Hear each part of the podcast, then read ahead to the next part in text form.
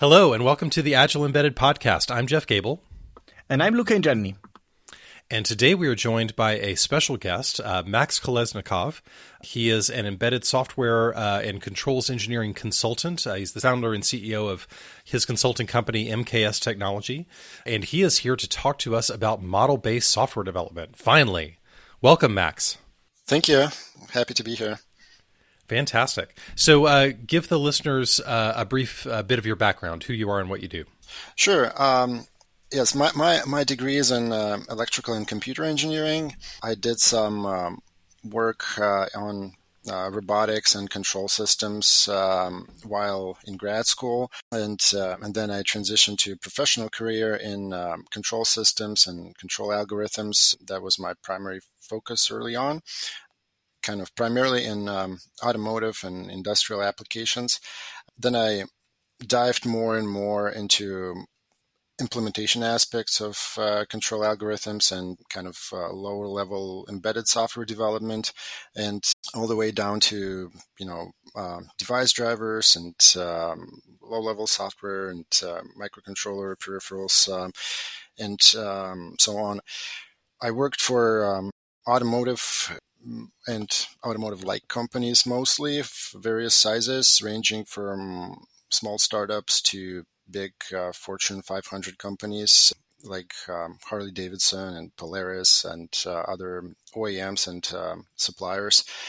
And I held um, um, roles like uh, controls engineer, software engineer, software architect, uh, you know, embedded software team lead now, like uh, Jeff mentioned, I run um, MKS Technology, which is embedded software and controls uh, and uh, engineering consulting practice, where I um, work on different types types of projects, ranging from kind of embedded software implementation to control algorithm design um, to project more on the know DevOps side of things, uh, like toolchain design and development, and toolchain deployment, and um, that's where you know I I use some of the uh, model-based uh, design tools, but certainly uh, not limited by those tools. Some of my projects have uh, you know absolutely no model-based design tools. Um, the, it, it all you know depends on uh, what makes sense. And also, um, uh, some of my work is more on the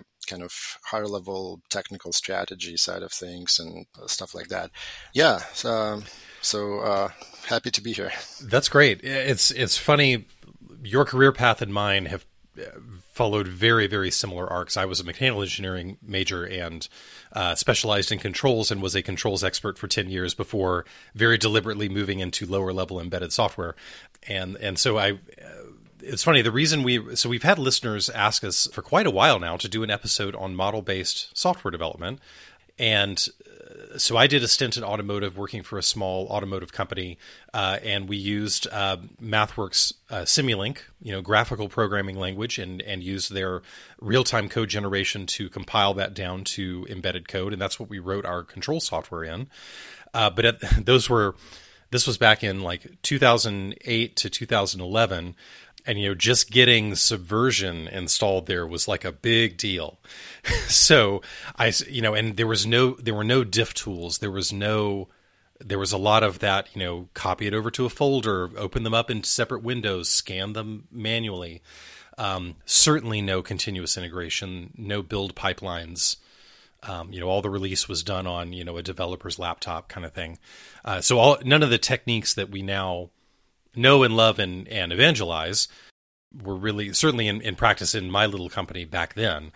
And so I haven't felt qualified to talk about model based software development here on this podcast because I don't know how it's done the correct way. So I was so excited to come across uh, and meet you and say, Ooh, here's someone who actually has modern expertise in this area. So maybe explain for the audience. Uh, some uh, some people may know, some people may not. What is model based software development?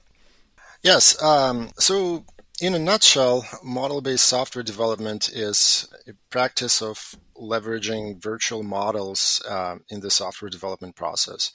And really, um, you know, when you think about it, um, the main point here is using the the models as um, prime artifacts for um, uh, for everything else, basically. So you use the models for, you know, you create the model first, and then you use it for um, some, um, you know, prototyping purposes uh, to prove out some some idea or some concept. Um, use it in, in simulation, uh, you know, maybe with other parts of the system. Um, then um, that uh, that model, you know, after doing some more work on it, you know, may become a more um, more complete model where um, you know you can um, use it to generate code from um, instead of manually writing code um, or, or, parts parts of your code. Um, then um, that model becomes a uh, an artifact you use for testing your algorithm, doing more rigorous testing. Uh, you know, looking at coverage metrics and and uh, and so on, then this model can also be used for um, you know as a as a specification of your algorithm or um, used to generate a specification or some sort of documentation for it. So that that entire way of using models, I think, um, that's what uh, that's what's called model-based software development. And to get a little more concrete, so so the word model is still a little vague the way I had thought about it is it's basically you, are using a graphical programming language that some some concepts specifically coming to my mind feedback control systems and state machines both of those are extremely um, uh, it's much more intuitive and concise to represent those visually rather than with text um, and so using a essentially a, a visual programming language lends itself very well, especially to those two particular types of algorithms. Um, would you agree with that, and, and maybe expand on that? Yes, yes, absolutely. Um, so uh, the first thing you said is totally correct. Um, the um, you know when, when, we say model, um, we, we specifically mean using a graphical modeling language because you know you can also create mathematical models with equations and without using any graphics but but in this context it is about the visual representation of, of your algorithm um, and um, and I, I, would agree uh, with your second point uh, as well. Um, there are, and maybe let's generalize it. Um, there are uh, types of um, um, algorithms or types of software that uh, that um, um, naturally lead you toward you know to implementation with uh, model-based tools, and that's um, that includes, like you said, state machines, but also um, anything with um, kind of more complex um, calculations. Let's say you know feedback control systems, uh, where there is complicated logic um, that is easier to um, implement and uh, easier to analyze when it's presented in visual form. Um, and then maybe on the flip side of that, um, you know, if you talk about um, which uh, types of algorithms or what type of uh, type of software is maybe less so suited to to model based development tools, and in my opinion, it's it's something where there is very little logic, but there is a lot of bit manipulations. You know, like very low level um, peripheral configurations. Let's say um, you, you, can, you know, you, you can probably uh, use model-based development tools to do uh, some of that too, but the the benefits there um, are are not great. Uh, so, um, in it's actually you know where whereas when you use it with um, you know state machines let's say the it reduces visual complexity it makes the concept easier to understand but when you use it to do bit manipulation it does quite the opposite sometimes so uh, but I, uh, I, I, need to ask though um, because like if i've been uh, creating state machines have i been doing model-based software development and if, if i've been expressing my state machines in c++ code have i been doing it wrong I, I wouldn't say it's wrong. Um, I would say it's uh, it's easier to produce uh, higher quality code with uh, fewer bugs if you use model-based design tools, and that that uh, for for state machines, uh, especially for complicated state machines, when you have you know states with nested state machines and uh, many you know a few different layers of state machines, and um, you, you, you can all you know you can do it in C or C++, um, and uh, and maybe if uh, you know you're very skilled at this, uh, you can uh, produce code that's uh, um, you know will be uh, as uh, as good as the code automatically generated from, from your tool. But on average, um, in, in my experience, it's it's easier to, to use the tool for, for an average developer and to produce higher quality code. And and I will say there's so we've had Miro Samek on in the past. Um, uh, he uh, is the founder of uh, Quantum Leaps, I think is his company, and they produce this uh, state modeling tool called QP or um, QM, and his real time framework is called QP. Whatever. Recently, you know, I, my one of the recent projects that I was working on has my own kind of hand rolled state machine framework. Not really, like I'm implementing state, state machines in in embedded C um, and it is hard to make sure that I have everything correct. Like, and I don't really have proper entry and exit conditions. I have to remember to call them. It's a mess. And I, I, I like after a recent experience with that, where especially if someone else takes over the code base, it's over. Like it's it's just very hard for them to maintain something that's not kind of expressed in a proper state machine framework. And then the next level is doing that visually. Uh, and after a recent experience, I I swear that next time I do a a project with heavy involvement with state machines, which is most projects, I'm going to use Miro Samek's tools because, uh, like, it was astonishing the amount of time we spent hunting through these lines of text. When if it's visual in front of you, like even people who are non-programmers who just have domain knowledge, they can look at it and understand it and say, yeah, that nope. Oh, you've got a mistake here. it actually behaves differently, and they can zero in on the problem when it's represented, when a state machine specifically when it's represented visually. Yeah, um, and it's interesting you mentioned this uh, because you know you mentioned non-programmers. I think that's that's another another advantage of using model-based um, uh, software development uh, tools and methods. Um, is um, it's improved communication between various uh, functions, various engineering functions, let's say. Um, so um, you know it's easier to understand a control algorithm or a state machine uh, when represented in this visual form uh, when you a software engineer you know want to communicate it uh, or you know something about it um, to other engineers, you know, maybe mechanical engineers or electrical engineers. So uh, I, I, think that's another huge benefit. There, you know, these two um, benefits, in my opinion, are are, are the uh, the greatest. You know, and you get the best bang for your buck there. Um, um, communication gets greatly improved because very you know very few non-software engineers can actually you know uh, dive into your code and uh, figure out uh, what exactly is implemented there. Um, but um, um, um with with models, with uh, visual representation of models, it's it's way easier, uh, uh, and um, I think that's huge. I have questions on detailed tools, but I feel like I'm dominating the the conversation here, and I know Luca has questions. so, what do you think, Luca? Do you want to get some in before I, I nerd out here? yeah, so I'm I I kind of picked up when you were talking about including non-programmers in the loop, and I I, I knew you exactly. would. That's what. That's why I gave you the chance to, to get in. Exactly, and and because of course this is something that um, I feel very strongly about in terms of shortening feedback loops and and getting to a to an agile way of working. So I wonder what that actually looks like in practice. Would you like sit next to your domain expert and, and draw state machines together? Would you paint me a picture of how that works? Y- yes, absolutely. Um, so, you know, from my experience uh, working um, automotive, you can put together a very productive workflow where you sit with your, you know, let's say you, you design a software for controlling a, um, let's say, active suspension system.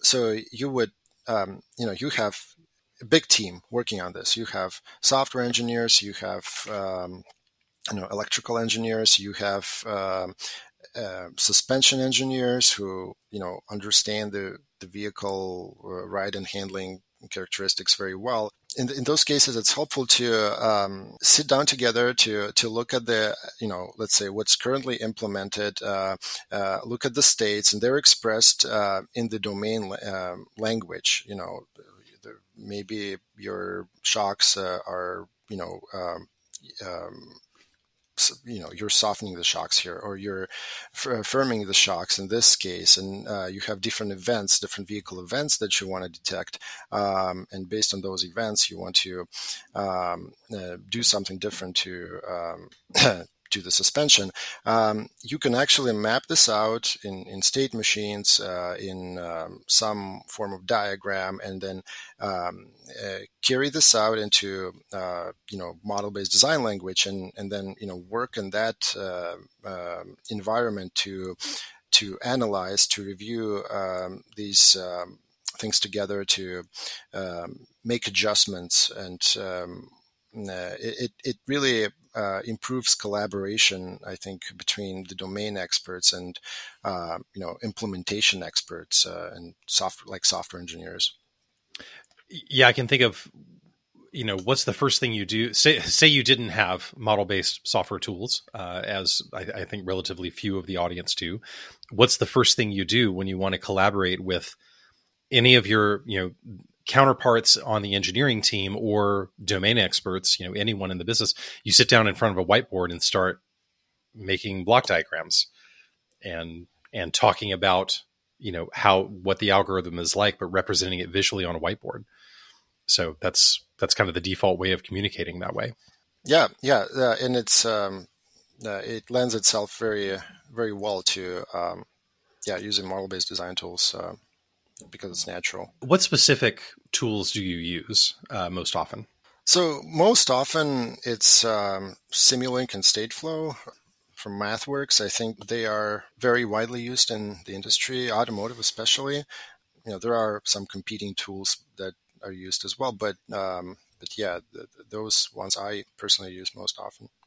Yeah, that's that's what I used when I was in the industry for three or four years back in the day. And then, so uh, now that we have this really good introduction to what model-based software development is, the re- one of the reasons we were so excited to have you on is to talk about applying more modern DevOps um, practices to that.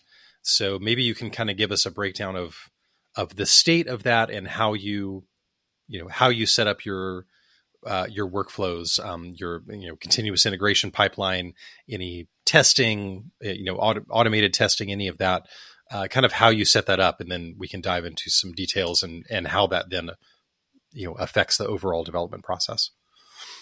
Yeah, I think conceptually, um, you know, the way it's set up, it's um, very similar to um, how you would set it up um, for non-model based development. So you would also have, um, you know, um, version control tools where you uh, control, uh, you know, your source code base, uh, and uh, you know you can use the same tools uh, like Git and you know SVN or whatever, um, and um, um, um it, it, there was an issue, you know, maybe a few years ago with not being able to do model differencing as well uh, for for some some some of the tools are like you know Simulink models, for instance. Um, uh, certainly not as well as you know with the text-based tools, but right now uh, it's uh, pretty much not an issue. Um, there are differencing tools available um, that you know some third-party tools or tools that are built into Simulink that um, um, allow you to look at two different models and it would highlight a difference, um, you know, differences between the models for you. It would allow you to merge either way. Um, yeah, whatever whatever you are used to doing with text, you can do with models. Um, some other tools are, you know, other than Simulink are even easier in this regard because they have a better, you know, underlying kind of text-based format where um, how, how, these models are described and, and it helps with differencing. But um, but yeah, I, I, would say that's that's not an issue anymore. Then um, looking at other other aspects of um, the DevOps um, workflow, um, I would say you know, when it comes to continuous integration pipelines, you you would you know you would have um, certain steps uh, that you you would normally perform on uh, on your um, development machine, um, um where you um, you know generate code from model uh, from models. Maybe you would uh, do some some testing um, on models. Uh, so you know before you know as a quality control check kind of quality assurance you, you would do some model testing um, the the, the um, there are lots of benefits testing earlier on models than um, uh, doing testing on the code. Um, and, um, you know, some of these benefits um, include just being able to trace the issue uh, or um, easier uh, because you don't have to go through um, kind of a lot of infrastructure code and figure out um, you know that whether it's actually an algorithm issue or it's a some configuration issue. Here, you know, doing that testing at a higher level, um, doing it on the model, um, is um, is a big time saver. So you can reduce your development time and increase efficiency by um, incorporating those tests b- before you actually go and test on the code. So, so you know, common does, term here is model in the loop testing versus software in the loop testing. Okay, um, there we go. So, does math does MathWorks make it? You know, so we're I'm we're just going to focus on MathWorks tools, um, Simulink, Stateflow. Um, do they do they provide a a unit testing framework, essentially like a, a model testing framework where it's easy to set up and run the, the model test, the equivalent of unit tests, in my in my opinion. Yes, yes, and um, and in fact, sometimes they're called you know unit models um, as well. Um, yes, uh, the uh, MathWorks tools um, can be used to to um, generate test harnesses for, for models. So, you know, you can take a, a unit model um, wrap it around with some um, some blocks to send some input signals to the model. Look look at outputs. You can script the way you want to uh, interpret the results. Um, so um, you can you know visualize graphically um, the the inputs, the outputs, the results, uh, whatever metrics you calculate, and you can make a determination um, on you know whether the test passes or fails. Th- there are tools like Simulink Test, which is a separate toolbox um, that uh, helps you manage your testing workflow. So basically, it helps you structure and organize tests in certain groups and provide some tools to uh, generate reports from tests and, and, and, things like that. And um, uh, basically, um, you know, manage your testing process easier um, uh, from from one from one place there. Um, and um, you can also easily switch um, from model in the loop to software in the loop test, um, um, you know, without having to rewrite your test cases or your, you know, pass fail criteria. It, you know, it's just flipping a switch. Uh, basically, it's it's very easy to do. Luca, questions. Worries. Worries. There like we go. All, yes, that all sounds too good to be true, Max. like, does it really work that well and that smoothly? Um, whenever I've tried to use like graphical tools in the past, it has come back to bite me. Uh, whenever I depart from good old text-based formats that my version control system understands, that my linters understand, that my own brain understands, um, it has ended in tears. So I'm, I'm, I don't know. Am, am I, am I just an, an, an old curmudgeon or what are my fears in, in to some degree, you know, reasonable? Uh, you know, there are some concerns uh, that I think uh, you know are justified that you're bringing. Well, you know, first of all, to to really take advantage of these tools and um, to to the fullest extent, you know, there's some some prep work you need to do. Uh, you you would need to um, you know configure them correctly you would uh, especially you know things like code generators they're very um, very flexible and uh, that's that's good and bad um, you but um, uh, some some effort needs to be put into configuring the tools, configuring the way you you model, uh, you do modeling. Um, you know, tools like Simulink and Stateflow are um, very powerful, uh, almost too powerful, um, because you know they are made for for, for different things. They're not just for software development. Um, a lot of industries use um, Simulink for all kinds of you know analysis or design tasks, engineering and, and beyond engineering.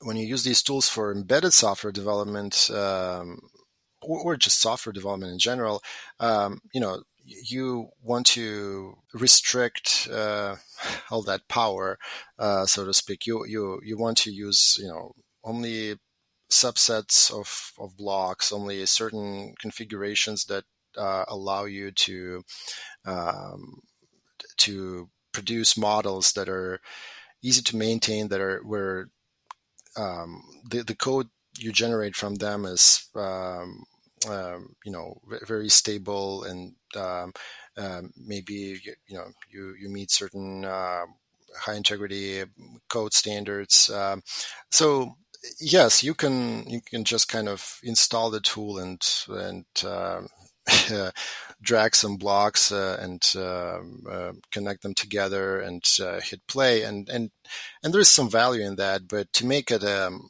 um, um, you know seamless experience. Um, some some some configuration some needs to be done. Um, so I think uh, I think maybe that that would address at least you know some of the some of the issues that uh, are sometimes experienced.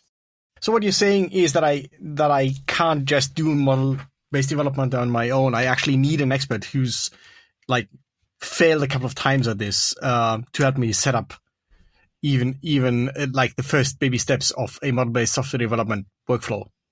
Is that what you're saying? Um, um, I think it could be helpful. Uh, yes, and it all depends on um, you know yes how um, how much expertise you have on your team and um, what your um, goals are, what your timelines are.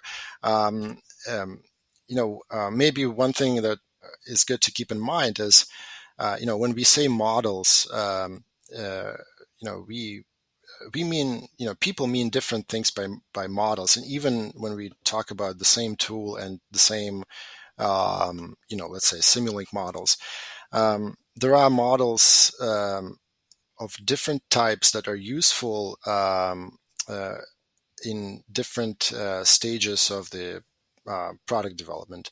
There are, um, uh, you know, let's call them behavioral models, which are essentially um, uh, essentially uh, executable specifications. They're not suited for code generation, but they are useful for other things, and they are um, very simple to you know get started with. Uh, uh, they provide a way to to simulate um, kind of the you know the underlying logic uh, and uh, connect it maybe uh, you know, with uh, simulation of um, other interfacing um, pieces of software or devices, and uh, discover, you know, very basic issues that, that are very much on the surface um, that kind of so basically without um, diving deep into details of you know how how things are represented on a certain hardware platform because they are they exist in the in the absence of a hardware platform. Then you have um, models uh, that are a little more, you know, granular and uh, precise, and um, they're often called functional uh, models. And these are models that are created um, with a specific uh, hardware platform in mind, but um, they're not optimized um, in um, many ways. Um, you know, for resource consumption or for you know CPU utilization, um, and and a lot of functionality may be missing, but they're useful for prototyping work. So you can generate code from in from from these models. You can deploy these models, um, you know, to your prototyping uh, hardware and see how they perform in um, in the field, uh, or you know how they perform on a in a test environment, let's say. And then there are the most uh, kind of uh, feature rich and detailed models are implementation models, and and it takes a great care to set up those. You know, you you typically um, they're, they're, typically very much coupled to the hardware.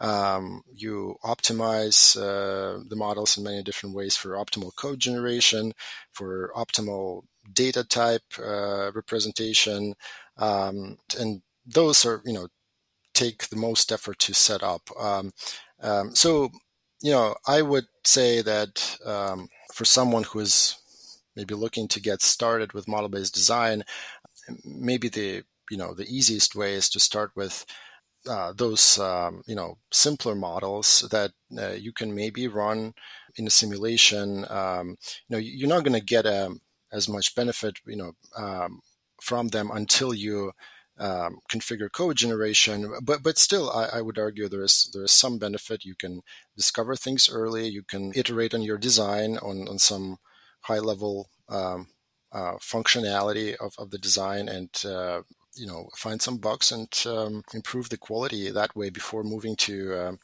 more detailed models again, as I mentioned in the beginning of the podcast, you know, our, our, careers kind of followed a very similar trajectory. I started off as a controls engineer, developing control algorithms, and I was writing control software, but I was writing them at this level of abstraction that where the the hardware was mostly abstracted away by embedded software mm-hmm. engineers.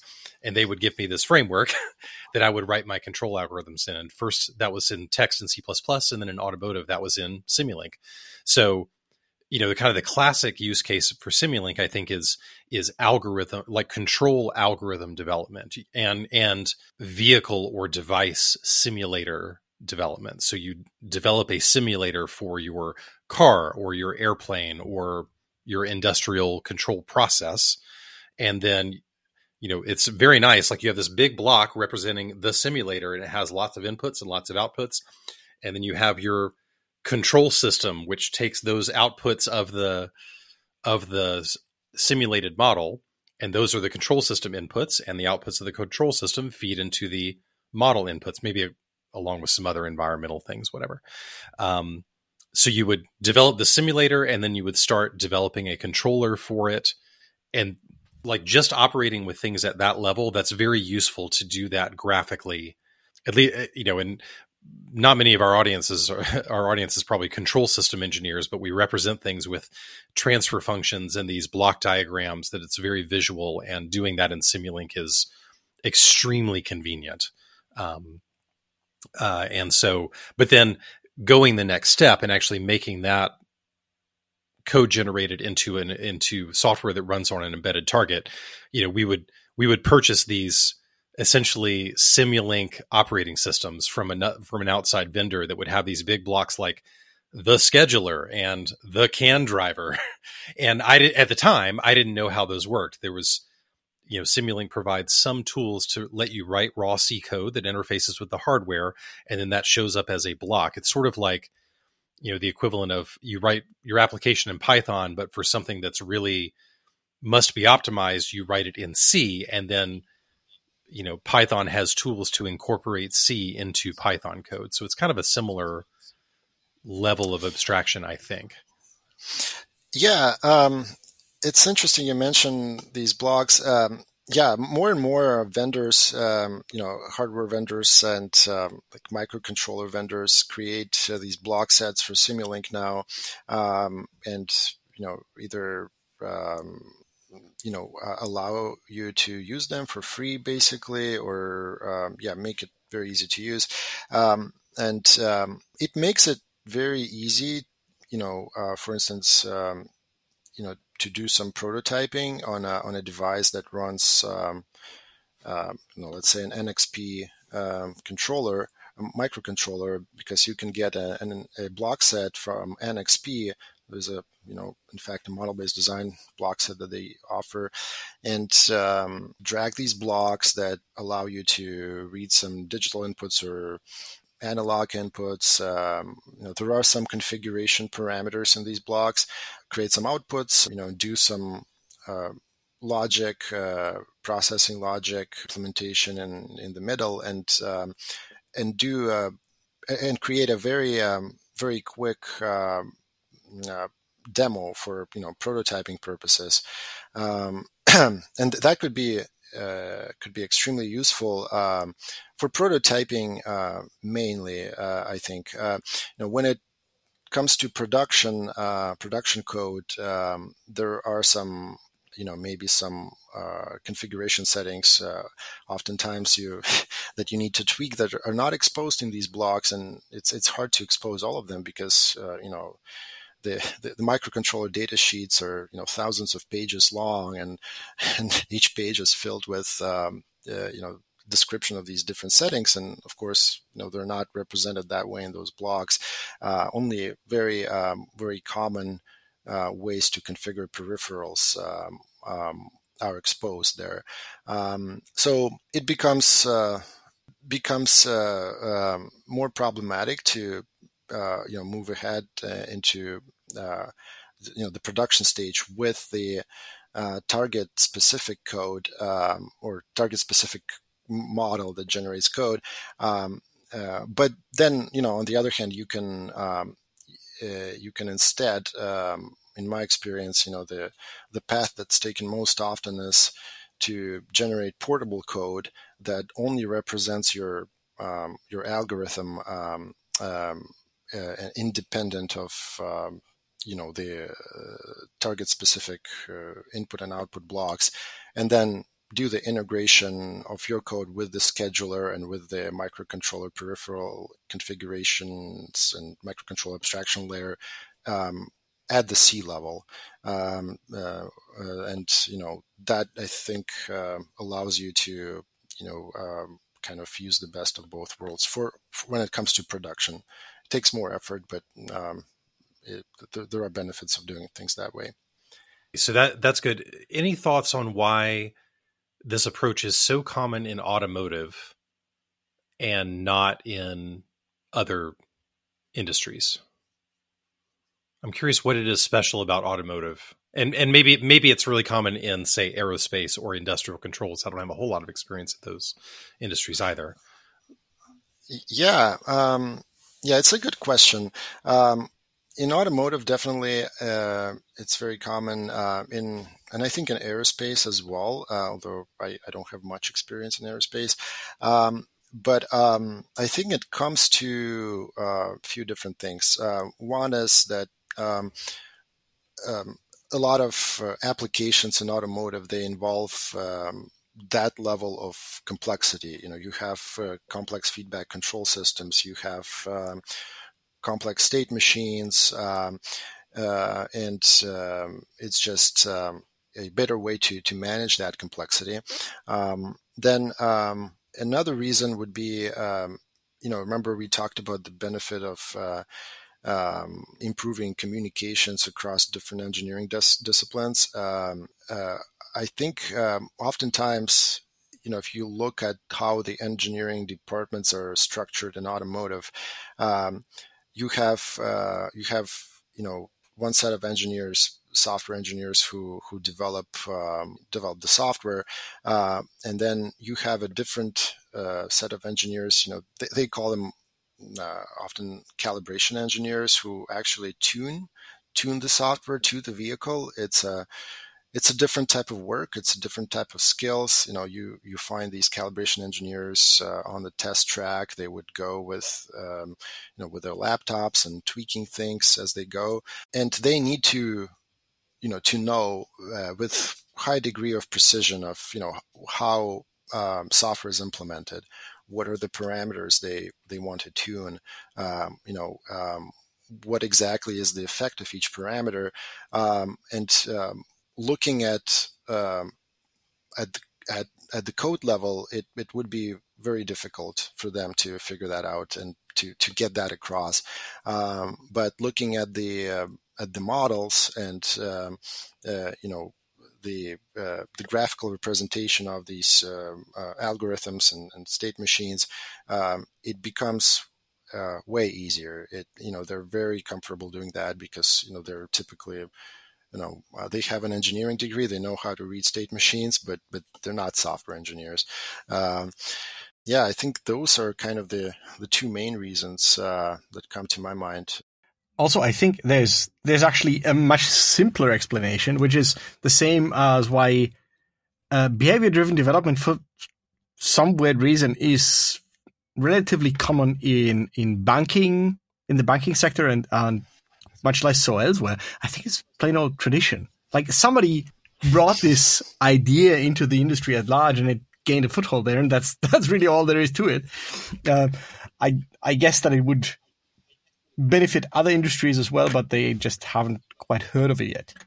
I, I think the another benefit that I I can um, speak speak about uh, from from my experiences, um, and, and I'm sure this would translate to probably other industries, but um, you know, you have um, in in the automotive, you know, you often have um, um, also interaction between OEMs and tier one suppliers, and um, uh, uh, it it is rarely, or, or I shouldn't say rarely, but um, it is more difficult to um, kind of get um, uh, you know straight source code to be shared you know across the organizational boundaries but then but instead uh, you know specifications of models can can be shared and uh, conveyed to the degree that is necessary for the other party to do things they want to do with this with that software.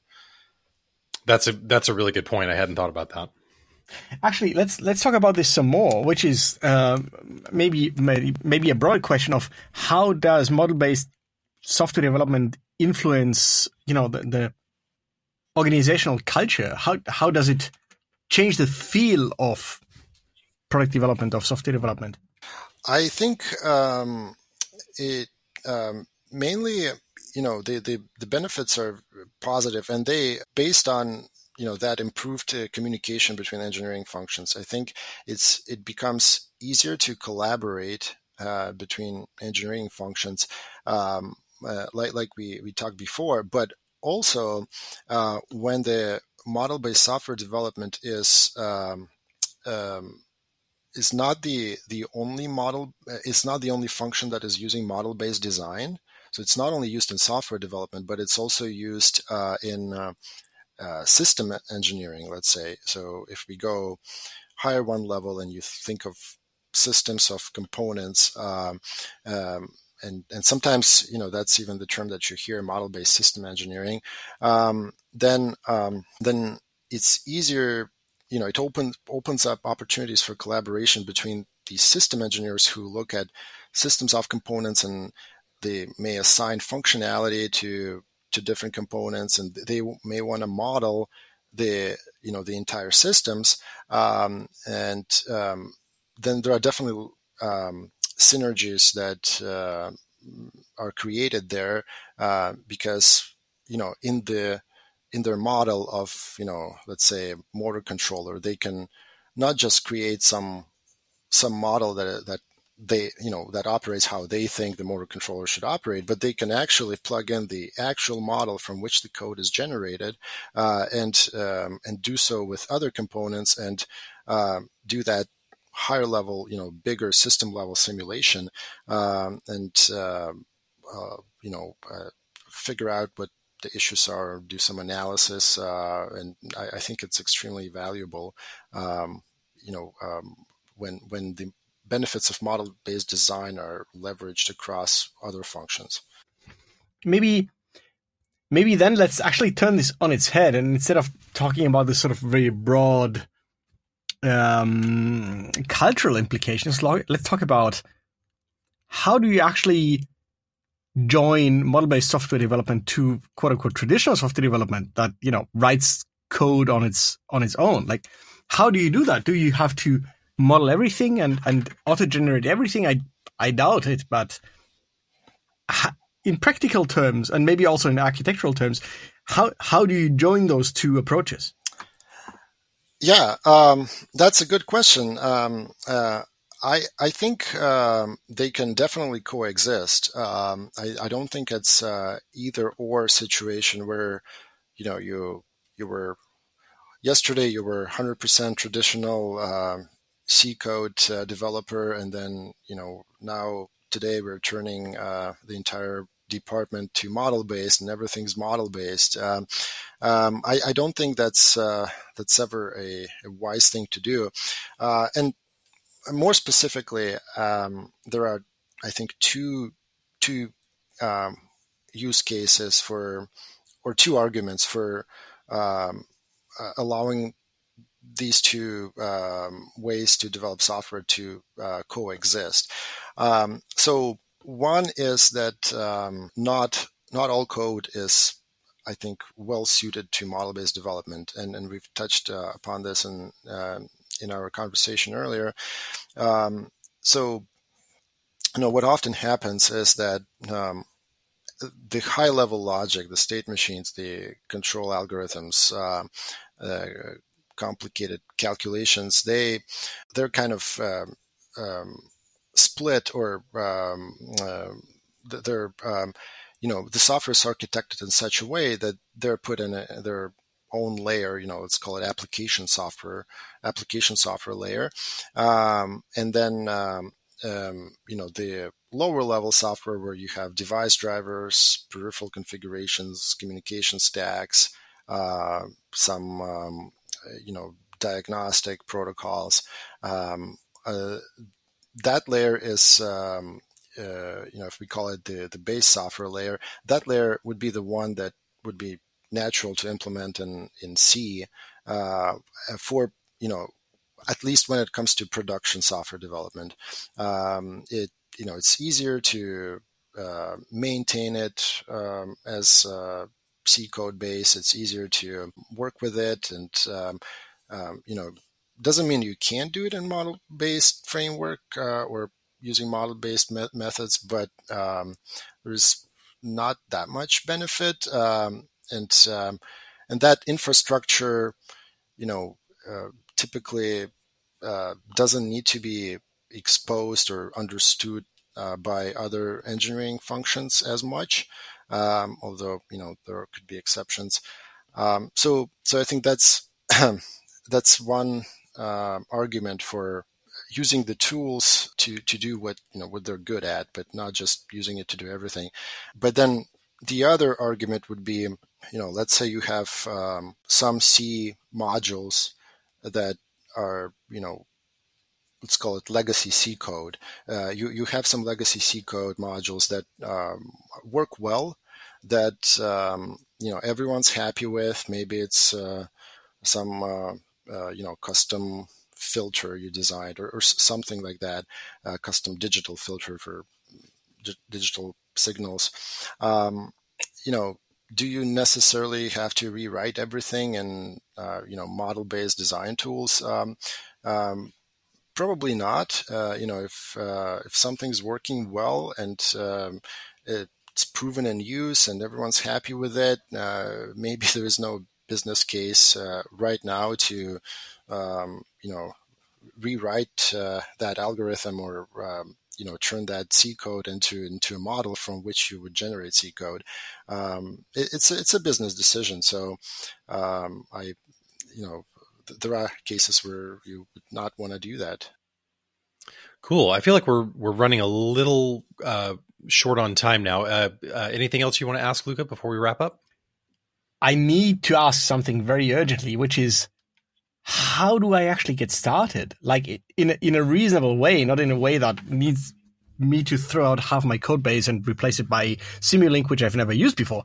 What is an actual safe, harmless way to get started and still have benefits from that? I think um, one good way to get started is um, start using models um, for um, early prototyping work. I think uh, that's probably um, the easiest approach, the lowest hanging fruit, um, where you know you can use models uh, of um, you know the behavioral type models um, for doing some simulation and uh, analysis type of work and how they um, how these models you know interact maybe with other models, other behavioral models, um, um, and then you know maybe the the next step would be to to use model based design for for prototyping uh, projects. Uh, that's where you know actually you start using code generation capabilities, um, and uh, you can you can create uh, very quickly create models that are de- deployable on your prototyping target hardware. Um, you know, there is some off-the-shelf hardware um, uh, that that you can purchase. Uh, you know, some um, if we're talking about the actual controllers, uh, there are available uh, controller devices that are available um, freely uh, off the shelf uh, that come, you know, with the block set that allow you to read some inputs, um, you know, produce some outputs, uh, do some calculation, some some um, state machine logic, whatever you have there, um, and uh, it's it's very quick uh, and um, very powerful tool. Um, and then you know integrating it in your production software development workflow. That's that's the step that's most powerful, but um, also you know takes a bit more effort. Um, and that would be that would be the the the, the goal to get to. I think uh, for um, you know many for for many companies. Cool. Well, I think that's probably a, a good place to wrap it up. Uh, Max, tell um, maybe tell the the listeners uh, how they can get in touch with you and and what you could provide. You can get in touch with me um, via my website, uh, mks.technology, um, or you can search for my name on uh, LinkedIn um, uh, as well. And um, I can provide uh, you know advice or uh, help uh, with um, toolchain design. You know. Um, including but not limited to model-based tool chains or hybrid tool chains that involve model-based and non-model-based tools, um, as well as uh, you know control algorithm um, designs and um, general embedded software development. Yeah, um, like I said, I have uh, worked with uh, companies primarily in uh, automotive and industrial space, and uh, but you know would be happy to to help uh, with any application or any work that uh, is kind of close to what, I, what, what what we talked about, and um, yeah, Fantastic. We'll uh, we'll have your your email and LinkedIn and, and website in the show notes for anyone who wants to get in touch with you. Um, and thanks so much for coming on the show. This has been a really great discussion. I think we we did the topic of model based software development justice. Thank you. Uh, yeah, it's been fun. Yeah, I think so. Awesome. This has been the Agile Embedded Podcast. I'm Jeff Gable. And I'm Luca Ingenito. And we will see you all next time. Thanks.